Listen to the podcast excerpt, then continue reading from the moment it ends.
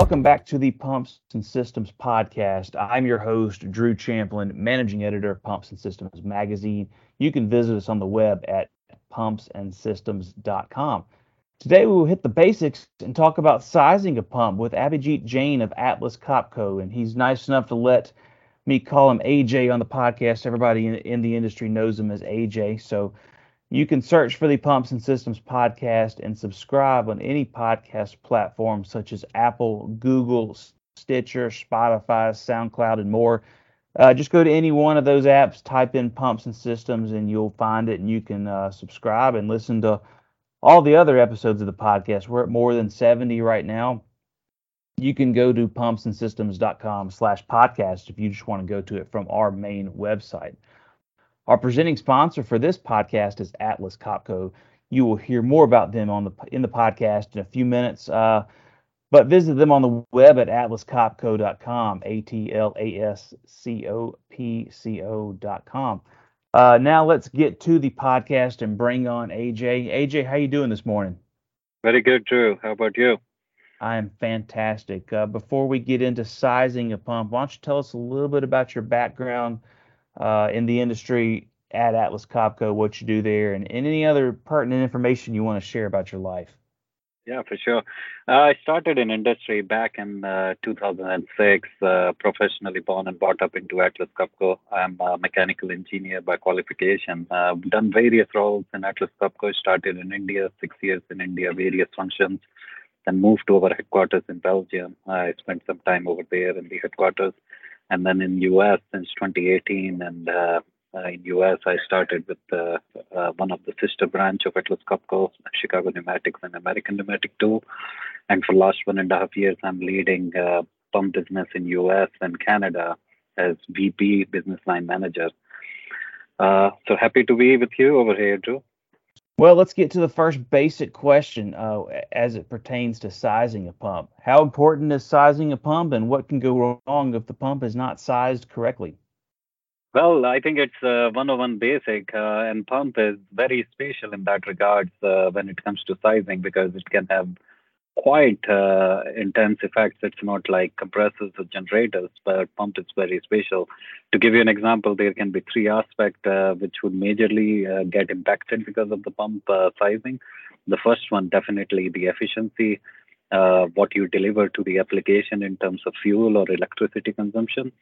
The second is definitely the overall uh, efficiency to the application in itself. But the third, which is most crucial, if the pump is not sized correct, what would happen uh, to the overall application? There might be, to give you an example, if you are doing a bypass and if you have not done sizing properly, there might be a leakage on the side. There might be uh, a huge impact uh, when you are in the mining side that you are not able to pump the water out. The mine can be get flooded. So aspect of pump sizing in towards the application is quite crucial. Towards the application, it can have quite the consequences if not sized properly uh, in the neighborhood surroundings with flooding or uh, sewage coming out and so on. But at the same time, uh, it does impact uh, the efficiency and also uh, the reliability of the pump. Suppose if you have not sized it properly, the pump and if it starts to cavitate it can fail as well so uh, i think uh, sizing when it comes to the pump side of it is very crucial and you have to look for it uh, quite uh, cautiously yeah i know cavitation is obviously something we don't want in our pumps so uh, make sure you get this pump sized uh, properly let's talk a little bit about how this is done um, aj what calculations are needed to determine the size of the pump you need for lift and for distance yeah, again, a very complex topic. I tried to be brief uh, uh, for a single hose uh, inlet oh, and outlet you can be long-winded. We all want to hear you talk. Please do. for sure. I think uh, uh, the three basic principle of sizing of the pump is first, what's the flow? You know, what you have to pump, how much uh, gallons per minute you want to take it out. second is definitely the distance, how long that water has to be moved. The third is from where you have to pump that particular water because that would decide your suction head and so on. So I think uh, these three are the basic principles, but then from applications to application, complex projects to complex uh, situation, the entire calculation changes and uh, sometimes experts has to come in uh, before you have to do uh, uh, the uh, sizing. to give you an example of sewer bypass job, if you look at the consumption or the flow, what you get can be cyclic. what I mean by saying is in the morning, the flow increases dramatically compared to, you know, in the night. So you have to look at that particular uh, calculations as well into aspect when you are basically looking at uh, different sizes of the pumps or the application. So it's quite crucial. Uh, depends again on application to application. Okay. But the three three basic principle remains unchanged. You know. It's time to hear a word from our sponsor. Atlas Copco's Power Technique business area provides air, power, and flow solutions through products such as mobile compressors, pumps, light towers, and generators, along with a number of complementary products. It also offers specialty rental and provides services through a dedicated global network. Power Technique innovates for sustainable productivity across multiple industries, including construction, manufacturing, oil and gas, and exploration drilling. The business area is headquartered in Belgium. Product development and manufacturing units are located in Europe, Asia, South America, and North America. Visit them on the web at atlascopco.com. That's A T L A S C O P C O.com. Now we will return you to the podcast. Well, AJ, so how important are uh, performance curves and how turns in your pump line, uh, how can they affect your flow? Well, the performance curves in itself, uh, you know, explain uh, the limitations, uh, what that pump can do. You know, basically, if you look at any pump, uh, there is a, a, duty cycle and there is uh, uh, limitations on the left side of the curve or the right side of the curve, and both of those left and extreme right are not very healthy way to operate a pump. So the performance curves are uh, basically the aspect towards the application where if you size it correctly, you can design your system as efficient as you can. So if you overlook that, uh, there is a saying in the pump world, give me the best pump in the market and uh, I can break it. Uh, at the same time, you have to also see that uh, uh, over a period of time, there is always a wear and tear in the pumps, and the performance curves are also based on how long and how abused the pump are towards the application uh, might change the performance of the machine. So you have to always try to look at back uh, based on your application. So as I mentioned in the beginning, uh, in the pump world, applications and knowing and understanding those applications can be very, very crucial. You mentioned this a little bit, but uh, as far as wear and tear on the internal systems and on the seals, how would that affect the sizing of a pump? Yeah, I think uh, we all have to see in the pumps uh, because if you look at if you're operating the pumps uh, uh on the duty point, which is very healthy, the lifetime of the pump uh, is always uh, very very long. But that's not the perfect world we live in, right? So the perfect world is something which we have to always try to apply to make it running. But due to the forces, uh, you know, the impellers uh, wear over a period of time, seals wear over a period of time, the shaft has forces on it, which also impact the performance curves on the machine. So over, based on the condition the pump has been used on, uh, the performance curves uh, over a period of time deteriorates. And uh, one has to be mindful of that because if you're uh, doing, say, again, I'm coming back to um, uh, sewer bypass because people in our industry can connect it back uh, quite well. So if you are coming back to sewer bypass and if your pump uh, is deteriorated and uh, there is a wear and tear, and suppose it's a peak period of time and you are not able to pump all the sewer outside, we don't need uh, in our neighborhood any leaking water or sewage, right? So it's quite important to uh, observe it from time to time. Well, AJ, how can connected equipment be a benefit to determining what size pump you need for the job?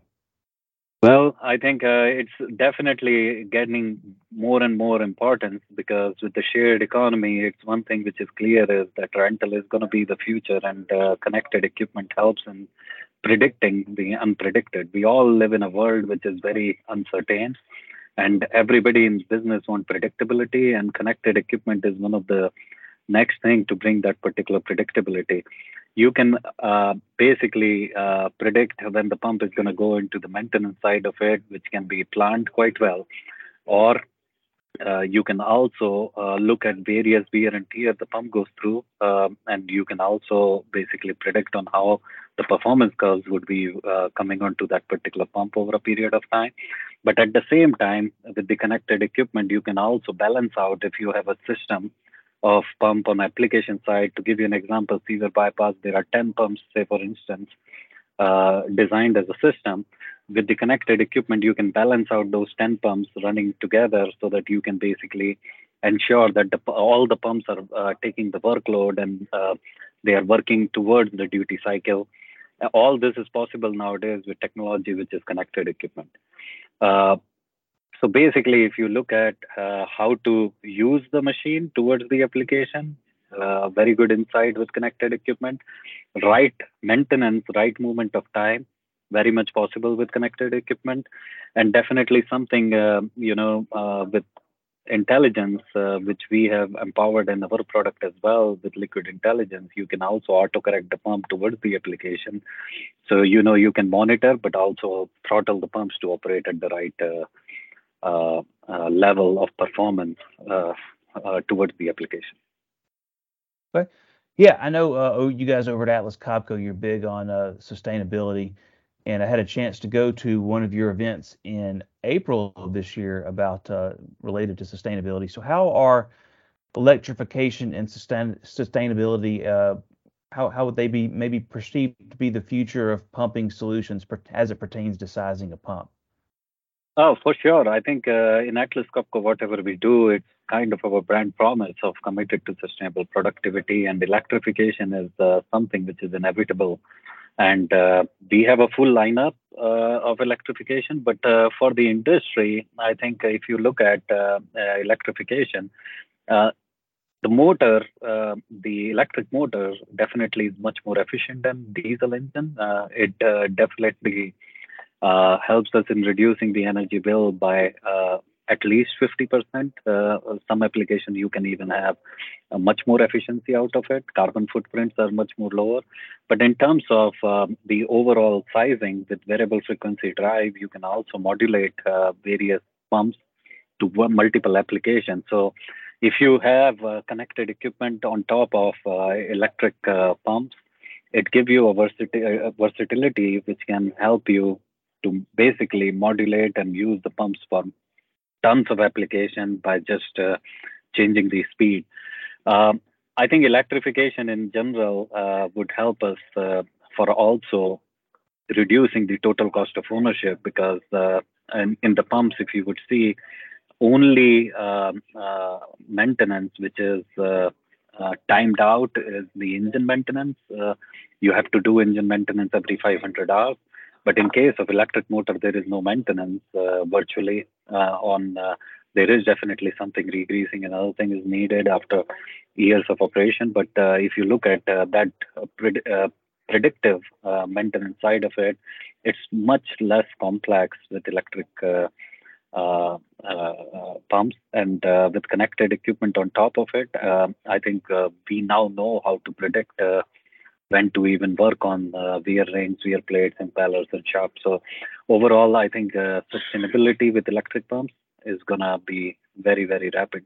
Uh, but on the other hand, I see multiple application, and I'm gonna give an example on uh, frac sites.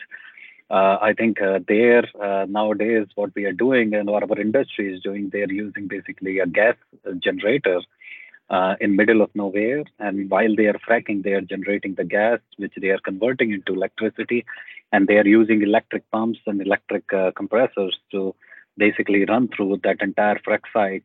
So now they have to only manage one engine rather than managing multiple engines. So quite uh, a change which would come towards the sustainability with electrification.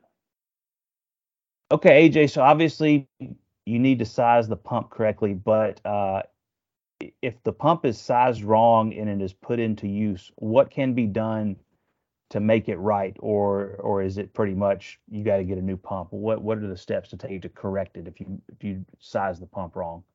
Yeah, various manufacturers have different solutions. Now, most of the manufacturers are offering only monitoring uh, as a service. So now with Atlas Copco, we offer a liquid intelligence, which is not only monitoring, but also helps you to basically auto-correct the pumps in the operation. So basically, if you are working on a remote side, your connected equipment, with Atlas Copco Liquid Intelligence, and you realize that hey, you know the pump sizing was not done properly, and now it's going to be impacting the performance either of the pump or towards the application, and you have to modulate the pump to run it extreme right, extreme left, or you know to the duty cycle, uh, depending on the situation. You can do that uh, sitting at your office uh, in front of your PC.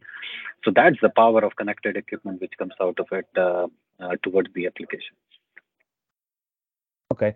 Yeah, so is that basically it these days? You know, I guess maybe 20 years ago, if you sized the pump wrong, you probably were in a world of hurt. But now, in, generally in the industry, is remote monitoring a much bigger, uh, not just you guys, but especially in the industry, remote monitoring is a better way to kind of solve the problems or at least fix them.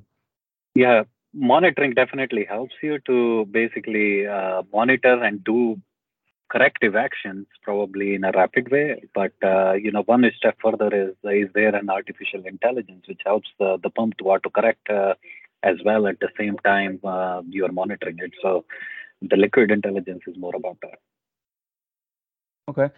Uh, and, and i guess if you were teaching a young industry a young engineer in the industry things about sizing a pump, what are some of the main things you would want to to push to those guys who are just uh, just getting started when it just learning how to size a pump?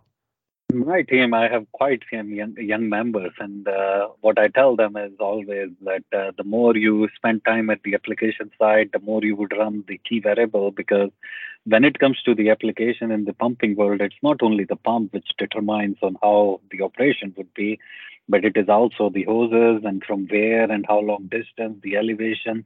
There are multiple criteria which changes the entire dynamics at the pumping side.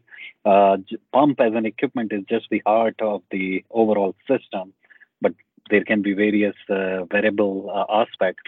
Uh, I think uh, the young members of our industry wants to have much more digital control. Uh, the world is also more about uh, instant gratification. So everybody, when there is a problem, they want to have a solution now uh, and not wait because uh, most of our infrastructure projects are also time bounded. So my message to you, the young members, would be. It's a complex world of pumps. the more you spend time on the application, the more you would learn and the more you would learn the more you would be able to play with the technology aspect which was not available to us when we were growing but uh, for you it would be at your disposal. So i think uh, spend time on the application side is what i would say as the first message to the guys. And uh, the philosophy of uh, uh, sizing still remains the old. I think uh, that won't change because those are the laws of physics which goes into it. I think I think the control digitally on those and the tools which are available to empower you to do uh, uh, it much more faster are available. It's just a matter of understanding uh, the, um, I would say, uncertain uh, side of it, which you only learn by spending time on application side. So that would be my key message to the team. Okay. That's a great way to wrap up this this episode of the Pumps and Systems podcast. Uh, AJ, thanks you so much for your spending your your time and sharing your knowledge to our listeners. Thanks, Joe. Thanks for having me over uh, this podcast. Really enjoyed. All right, and that will wrap up this episode of the Pumps and Systems podcast. You can uh, search and subscribe any podcast platform such as Apple, Google, SoundCloud, Stitcher. I want to thank AJ for his time and his expertise, and I want to thank our presenting sponsor, sponsor Atlas Copco. Visit them on the web at atlascopco.com, atlascopco.com. You can email me, the host, Drew Champlin, D C H A M P L I N, at C A H A B A M E D I A D Champlin at com. Would love to hear what you got to say about the podcast, or if you want to suggest a listener or suggest a topic for us to talk about. Uh, would love to hear what any of our listeners have to say. Until next time, thank you so much for listening.